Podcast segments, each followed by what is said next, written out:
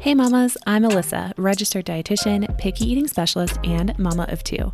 You're listening to the Nutrition for Littles podcast, aimed at helping you raise healthy, independent eaters.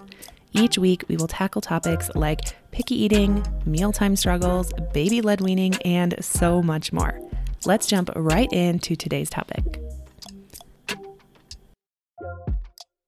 Hey, hey, hey, and welcome back to the podcast. I know it's been a minute. I have uh, un- inadvertently taken a break over the summer, but I'm so glad you're back with me today. I'm sharing a story of my son, my youngest son, and going through a suspected peanut allergy and what that all looked like. Um, I had shared this on my Instagram, and so many of you resonated, reached out, um, either went through something similar or are worried about it. And um, I did a story a story set, kind of going through what we experienced, part of our story, and then also going through an oral challenge, which I'll get into in a minute. And so many of you. Um, just really resonated with it. So I figured I should get it here on podcast form. This is probably going to be at least a two part episode, um, if not maybe even three parts, because I'd like to tell our story so you know kind of what to expect, what could happen, what might happen, all of those sorts of things. But then I also want to get into some of the questions that you guys asked me and then just some basics around food allergies as well, recommendations, you know, things to look for, all the sorts of things. But today I want to tell you about our story with our son. So, kind of traveling back in time here with me over the summer, my son was seven months old and we gave him peanuts. And it was actually peanut butter, and it was peanut butter spread on a piece of toast. So it was probably about a tablespoon, maybe a little bit less, but um, a pretty decent amount for a baby, but it was spread pretty thin on peanut on toast, and I let him feed it to himself. So We've been working through baby led weaning and feeding himself, and he had been doing really well. So I gave him this food. Now, this was not the first time he had peanuts. However, the first two times that he had peanuts, it was such a small amount. And I really think it just like went directly into his mouth. So the first time he actually licked peanut butter off my mom's finger, um, it was just like a little smudge of it. And he kind of kept, kept licking at it after she had made a peanut butter and jelly for the other kids. And it was funny because that was his first exposure to peanuts, and I was not there. And um, she returned it back to me and said, Oh, yeah, he was licking my finger, had peanut butter all over it. It was so funny. And I was like, Oh, well, I guess he's not allergic to peanut butter. like uh, we had, or peanuts, we had not given him peanuts yet. She's like, Oh my gosh, I had no idea. I'm so sorry. And I was like, No, no, no, it's good. I mean, it was probably better. Like, I don't have any anxiety about it. It's okay. He's doing well. Um, our other kids don't have peanut allergies. Our, you know, immediate family don't have any peanut allergies in the family at all, let alone immediate family. My mom does have celiac, but other than that, no other food allergies that I know of um, in our family line. So, um, we are not high risk for food allergies, but of course, it's always something to be mindful whenever you're giving any of the top allergens. Uh, the second time he had peanuts was really part of a perfect bar. Um, if you guys have ever had those, they're kind of like a little crumbly, soft texture bar. And it was just like a little piece of that. And then he kind of played with the wrapper too. So uh, you know, we felt pretty confident that he didn't have a peanut allergy, no big deal. And so I spread some on some toast for him and handed it over. And he, of course, demolished it. He was eating it, but also smearing it all over his face. And within about 15 minutes of eating this food, and he was honestly still eating it, he started to get red splotches around his mouth. Now, he is very fair skinned, and everything bothers his skin. Like, I'm talking if he crawls over my pant leg, a little piece of like jean material will irritate his skin. He'll just be a little bit red for like five or 10 minutes. He will take a really hard nap and wake up and he'll have like a red blotch on his face for hours. Okay. He's just very fair skinned, very sensitive, um, especially in comparison to our other kids. So I didn't think too much of it. Of course, like my mom senses were like, something looks a little off. Is he responding? Is this just like him kind of trying to get the toast in his mouth? The toast is a little bit rough you know, he's grabbing at his face. But I also have like two other kids that I'm watching. Actually, at the time, we had um, friends of ours or family members of ours, rather, uh, were having a sleepover. So we had, gosh, six kids, all seven and under, at our house, and we were doing a sleepover. So there was lots of kids, lots of stuff going on. So I'm paying attention to him and I'm just realizing, okay, it's getting a little blotchy. I don't know what's happening. I'm not worried yet. He is like totally fine. He seems happy. No big deal. Well, then all of a sudden I noticed a pock, kind of right above his lip. There's like a white raised bump. Um, it's a hive. Now, I have never gotten hives. I don't think ever in my life have I gotten like a true like several hives. I've gotten some red splotches that were a little itchy. I guess technically those are hives. I don't know, but at this point, I've never seen like a raised white bump appear on my skin or any of my family members' skin in reaction to anything. So all of a sudden, the alarm bells are going off like, okay, this is a reaction of some kind. To what? I'm not sure. Now, full disclosure here I am a dietitian. I know a lot about feeding babies and allergies and all these sorts of things. We don't always take our own best advice, right? Right? We can all agree on that. I'm sure there are times in your life where you would give different advice to a friend than what you took yourself. So, for um, that night, we had also given him salmon. Now, about 30 minutes before, and he had had salmon before as well. So, these were two foods that he had had before. Now, those are both in the top nine allergenic foods. And so I probably shouldn't have given them back to back, but I did. So now all of a sudden I'm like, okay, is it the peanuts? Is it the salmon? What's happening? This is not normal. Something is happening. And as, you know, I'm kind of watching what's happening, he all of a sudden gets two, at least two more hives on his face. And his face is just now red and blotchy. Now, if you are a visual person and would like a picture of this, I did put it on my Instagram and saved it to a highlight bubble called PB Allergy. Um, I well, you may know that I don't share my kids' faces on social media. However, I zoomed in. You can't really see everything, but what I will say is I feel like this is very important for parents to be able to see a picture of someone else's experience. I, I just think it helps, right? I was Googling pictures. I was like, is this normal? I was sending it to my girlfriend who has a child with peanut allergy, like what's happening, you know, and um, ended up calling the pediatrician. Now, before I called the pediatrician, I put him in his car seat and drove him to the nearest ER. Well, actually, not the nearest.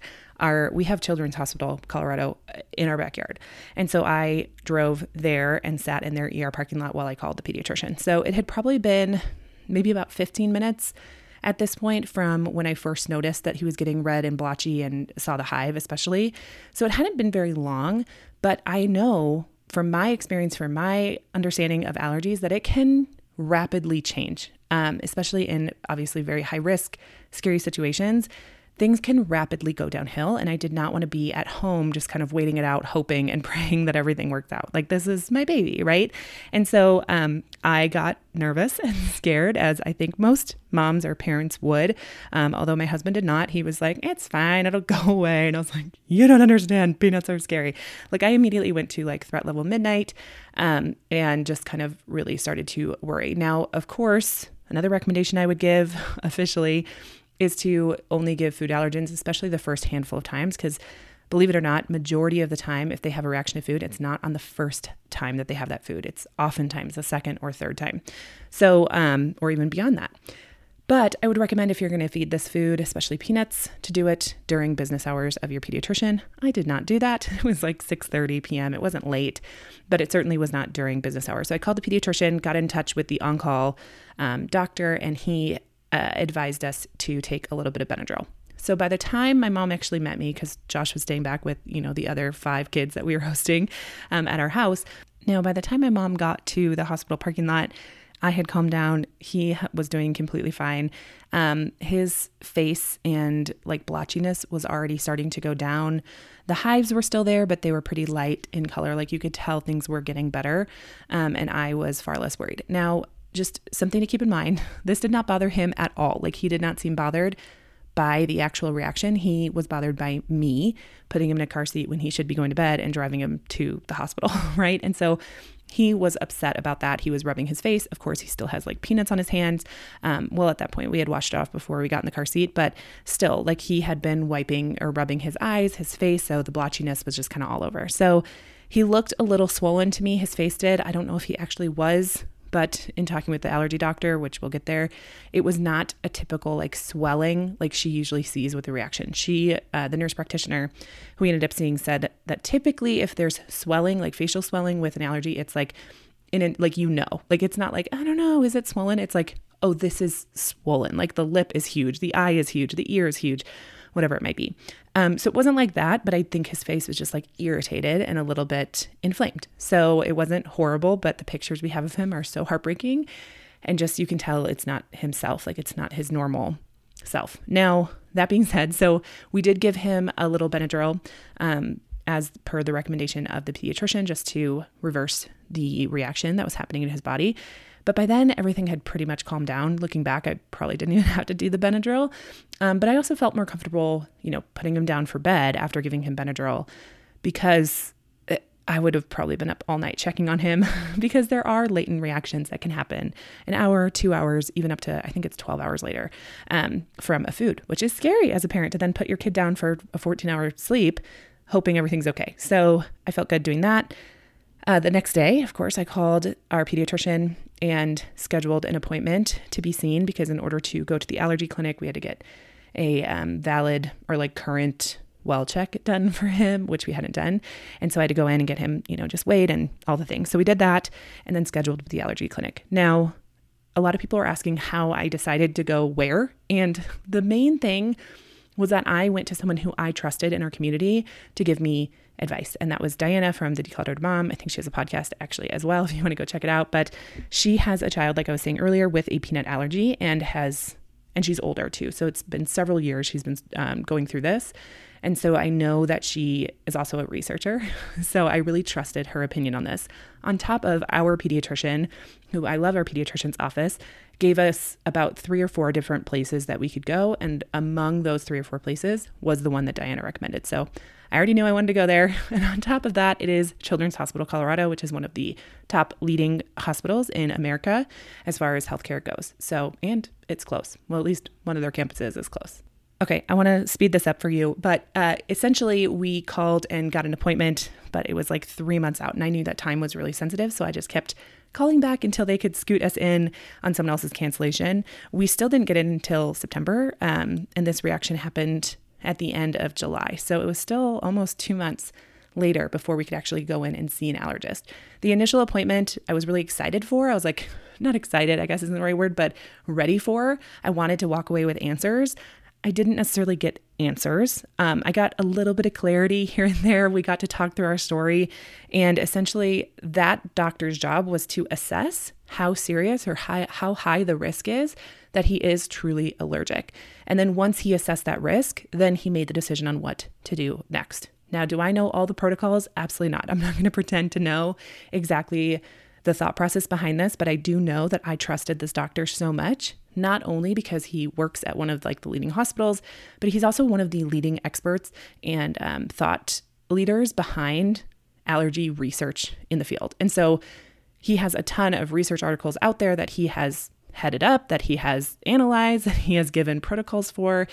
And I felt really confident that he was willing to change his protocols based on current research quickly. This is very important to me in all like facets of medicine that I think a lot of medicine gets wrong, in my opinion, is that they wait too long to implement changes based on what the research is actually saying. This is especially important in allergy research because it's changing all the time. We have therapies today that we didn't have five years ago, that we didn't have 10 years ago, that no one even thought was possible 20 years ago, to the point where now people with peanut allergies are able to get to a place where they can tolerate up to about a tablespoon or two of peanut butter or peanuts and not die. Like, this is huge news because not that long ago did we believe that people with severe peanut allergies couldn't even, like, like, this is why airplanes stopped carrying peanuts, right? Is because even just the thought of them being in the air made people worry that maybe someone could have an anaphylactic response and then they could die, right? And so this is a big deal that now they've come out with new therapies to get them to a place where they can tolerate peanuts and it's no longer a life threatening situation. Obviously, not in all cases, but we'll get there. Okay, this feels like a good place to remind you that I am a dietitian, in fact, not a pediatrician or doctor of any kind. And although, yes, I do have extensive research or um, experience and education around food allergies, it is certainly not my specialty, nor am I like able to give official medical advice. So, again, this is just our story and it lines up with what I learn as a dietitian and practice and teach. So, that being said, when he was seen by that initial doctor who I really, really love, um, we just had a conversation around this. What happened? What did it feel like? What did it look like? You know, what did he experience? What has he experienced with other foods or other whatever? Um, what does your family history look like? So, based on everything I've basically told you, he was pretty confident, of course, he can't say with certainty, that it was not a true reaction. It was likely a contact allergy, a skin reaction to peanut butter. And especially because peanut butter is so acidic, it can have a real inflammatory response to the skin, not necessarily a full on peanut protein allergy, which is what we see when it can lead to life threatening situations.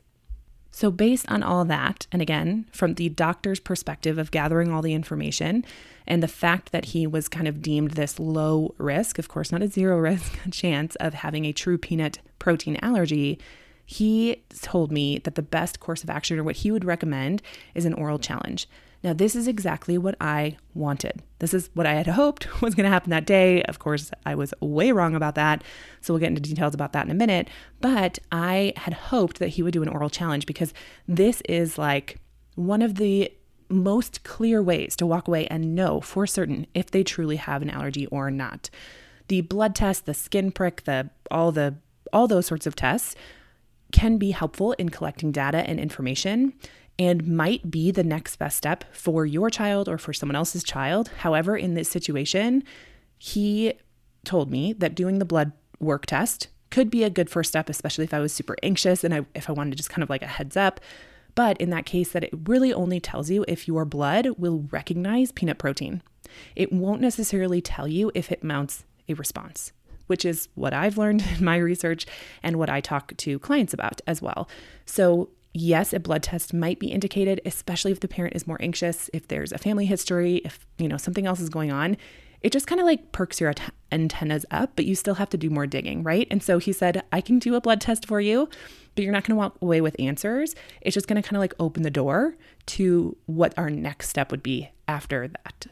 So I had already come in the door kind of with this idea of wanting to do an oral challenge. And I had kind of all this research and had kind of told him that. And he said, Oh, yeah, I'm probably the doctor on the top of all those research articles that you brought in, that you're talking about, that you're referencing.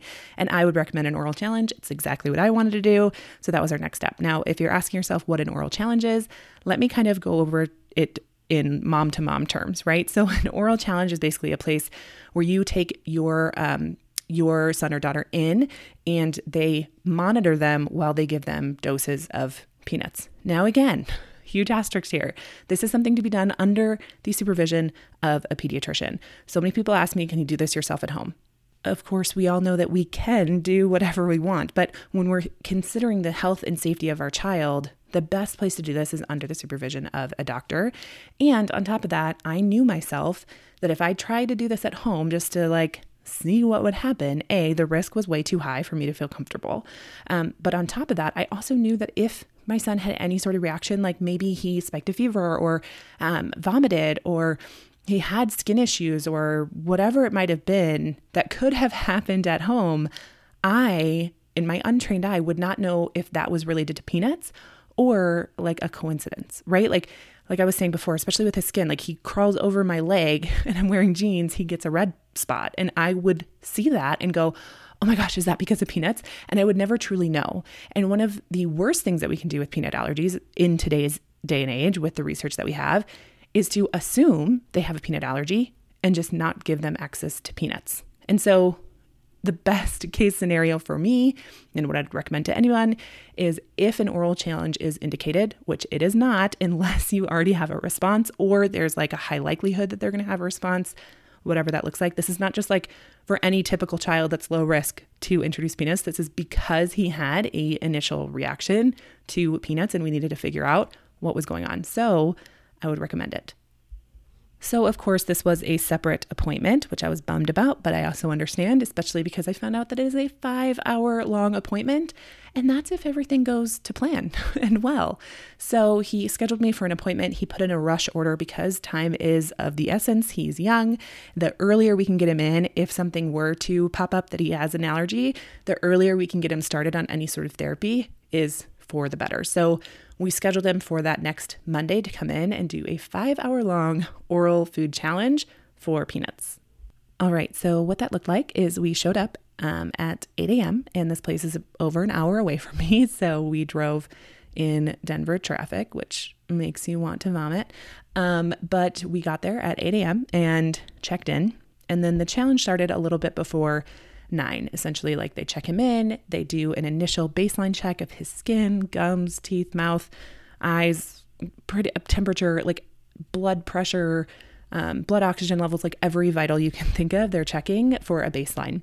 And then what they do is essentially eight doses of peanuts mixed into applesauce, slowly increasing the dose of peanuts, the amount of peanuts over each dose every 20 minutes. So every 20 minutes, the nurse would come in, mix a little bit of the peanut powder, the PB2 powder, with some applesauce, give him um, the serving until he finished it, and then would walk out of the room. And there's like a big glass window, so she can, of course, see. I can go get them if we needed. Um, but essentially, then she would come back in 20 minutes, do an entire check skin, mouth, eyes, temperature. Um, they didn't do like um, blood oxygen or blood pressure or anything in between. They listened to his breathing. But unless there was an indicator to do more vital signs, they just did like the basics, looked for any signs and symptoms of a reaction, and then gave him another um, dose. So we did that eight times, and he wasn't allowed to eat from 7 a.m. until after like the final dose was given. So that was hard for him. Like, obviously, he was eating the applesauce, but it's not much. And so that was really hard for me. He got really tired. He got really hungry. Right around dose like four and five, it started to get really rough. And obviously like rough is relative, right? Because I'm sitting there going, oh my gosh, there are some kids who have to fast for 24 hours before they get a procedure done. There are kids, you know, babies who have to do that. There, of course, are a million different circumstances that are way harder than this. Uh, but the reality of it is, is that it was hard. We were in a tiny room, no siblings allowed. So it was just me. Um, my husband stayed home with our daughter and our other son was in school. But it was just me with him in this tiny room that's not like obviously baby proof. they did have a mat for him, which was nice. I brought toys and things to entertain him, um, but I wasn't allowed to nurse him, which is really hard when he's upset. Uh, wasn't allowed to give him food. We could walk around, which was kind of nice, entertain him that way. Um, but essentially, it got really hard around dose four or five. he did better after that. He's not allowed to sleep either. So, of course, um, which makes sense because they want to just observe him. So, after dose eight, he he did kind of rally there at the end but after dose 8 then they just put him basically in observation for 2 hours just coming and checking on him every 30 minutes to see if something comes up. Now after dose 8 i was able to nurse him um, and then 30 minutes after that he was able to eat solid food. So we snacked he napped on me we had a little picnic lunch in there and then soon enough our 2 hours were up and nothing had popped up. Now i say that now but after every 20 minute increment every time the nurse would come in to check on him, he did end up having like a weird little mark on his skin. Like I said, he's very fair, he's very sensitive. So crawling over my jeans. Um, one time, I think he crawled over a book. One time, he fell into me and my ring. He kind of like got his um, hair and head like bumped my ring, so it made a little mark. I don't know. At one point, he had this little like mark on his belly that we think was from crawling over a toy or something like that. So there was like always a little thing to look at. They were very meticulous, very thorough. He had a sneezing fit one time when she came in, which is very normal for him. And she's like, Oh, I'm going to let the doctor know. And I was like, Okay, just so you know, it's normal. But yes, please, like, please let her know. Um, there was something else. Oh, he like gurgled and burped um, after breastfeeding. And she was like, okay, I'm going to write that down. Like they were very thorough, which I appreciate because then you know, like, that everything's getting looked at from all angles, right? They were super sweet, super kind with him, super patient when he was frustrated. And um, we passed, which was incredible and obviously not everyone's story. Um, but we passed. And what that means is we get to come home and now feed him peanut butter often. And she said specifically, and this is recommendations for allergies, once they don't have a reaction, to introduce all or keep those allergens in their diet early and often. So we want to be regularly exposing him. She recommended the Bamba like peanut butter puff snacks, which we had never done with other our other kids, but it seems like a very convenient way to keep it in his diet, especially with two other kids running around. Um, and I don't really want to keep doing peanut butter because it's so smeary and can still cause like a reaction on his skin. Now he'll grow out of that, but at least that's what we're told. Um, but I don't really want to give him like smeary peanut butter every day and have to deal with that. So um, we got the Bamba like puff snacks or whatever on the way home. And now, about every other day, we want to put peanuts in his diet. So, we are working on that right now. Um, but we basically got the all clear to move ahead. Now, I'm not going to go into like specifics because again, I'm not a doctor. I'm not, you know, making anyone's treatment plan, but just because I know as a mom, I was immediately thinking either no reaction to peanut or like again, threat level midnight reaction to peanuts, where it's like the EpiPen and all the things, which by the way, I didn't mention, but after the initial react- reaction to peanuts, I did get a prescription for an EpiPen, which in America used to be really expensive. Now it was like $20 for me to get, um, we got four total for 20 bucks. So obviously depends on your insurance, but um, way, way, way more reasonable than they used to be just to carry around until our allergist appointment to see if we needed them. So that was really nice. It felt very comforting to know I had that in my back pocket, um, especially amongst traveling over the summer, all the things. And now it just kind of feels nice for being at the park for any kid who might need it or anything. But um, I did have that. But that being said, I remember just feeling like, okay, if there's a reaction to peanuts, it's going to go to 100. And I just want to alleviate those fears for moms out there that of course there's a lot of gray. So even if your child does have a reaction to peanuts, that doesn't mean they will always have a food allergy. It doesn't mean that it's going to be like a threat level a thousand.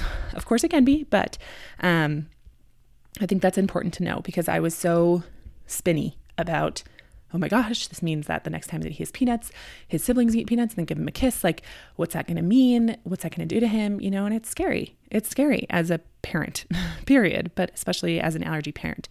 Um, I only got a tiny, tiny taste of what it might be like to be a true allergy mom, especially with a scary allergy like peanuts. And it was heavy. It was heavy. It was a lot of just mental space that it occupied. It was scary to leave my baby. Um, it was scary to think uh, did we have the EpiPen? Like there was one time where we left it in the car and I was like, oh my gosh, what if we need it? You know, and I made my husband go back and get it, you know, because it's these moments that are just so uncertain. And I didn't know. I didn't know. And now, obviously, looking back, it's like, yeah, now it's easy to say that it would have been fine. But in the moment, you just don't know. And unfortunately, I have had and heard too many stories of it not being okay that live rent free in my brain. So I do want to encourage moms out there that not only is there a wide range of how allergic they are, what their response is, but there's also therapies out there designed specifically for children who have different types of responses, different levels of response to build up their tolerance to peanuts in different capacities. So I got thousands of DMs over the past few weeks talking about this. And on top of that, of course, the research that's out there that they are doing what's called oral immunotherapy, basically microdosing peanuts, again, under the um, under the supervision of a pediatrician, an allergist specifically, but essentially microdosing peanuts to get them to a place where they can tolerate them in total or a certain amount of them um, before there was like a serious response. And that's super encouraging. And I just feel like moms need to hear that. So um, that's kind of where we're at now. I'm so grateful our story has turned out the way that it did, as quickly as it did. I know so many of you are in the throes of oral immunotherapy and it's scary and it's hard and it's time consuming.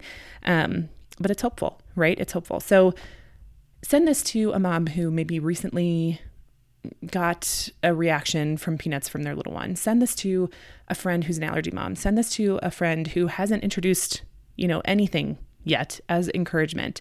Um, I do just want to say to the true allergy parents out there, you have my heart. You will always occupy a part of my brain, a part of my heart. It's really hard and it's really scary. And on top of that, going to the children's hospital, just the gratefulness that I felt walking out of there each time um, with a healthy baby, knowing that that could very easily not be the case, is very humbling, is very, um, very good perspective and a good reminder. So, if that's you, especially if you have a child who has an allergy I'm thinking of you and I will continue to talk about it and raise awareness because I do think that it's something that's just brushed off really easily. I think people make you feel like you're crazy, like you're overreacting, like your kid would just be fine. Um, and it's scary. And it's okay to be cautious. Of course, we don't want to live our life in fear. And of course, I'm hoping that this podcast raises awareness that there is options out there to talk to your doctor to make sure you find a good allergist who is practicing off of current medical research around allergies, um, not what was current 10 years ago or 20 years ago, because it's always changing, and to always, always, always challenge the doctor. They are working for you. They are working for you. So put them to work, compare them to other people just like you would compare insurance companies and just like you would compare, um, I don't know, cars on the market. If you're buying a car or whatever it might be, compare your doctor and make sure that you have a good one who's on your side, who's following current research, who is pushing the boundaries to really help you and your child live a more free life um, around food because it can feel really limiting and scary. And yeah, I think that's it for this episode. Obviously, it went long. Welcome back to the podcast. I'm so glad that you're here. Um, I will be uploading weekly from here on out, and I'm very excited to get started on that. I've got lots of things in the works for the podcast. Um, and like I said, this is going to be a few part series where we can get into more questions that I was asked and some more kind of general recommendations. So I think it'll at least be one more part, maybe two. Stay tuned, subscribe so you don't miss a thing, and I will see you next week. Thank you so much for tuning in today. I hope you're walking away with some tangible ways to bring peace to your mealtimes. And if you like this episode, please subscribe and tell all your mom friends. And as always, the best compliment you can give me is leaving a rating and written review, which also helps other mamas like you find this podcast too. You can find more from me on Instagram at Nutrition for Littles. Do you have a question you'd like me to answer on the podcast? Email me at alyssa at nutritionforlittles.com. All right, until next time, mamas.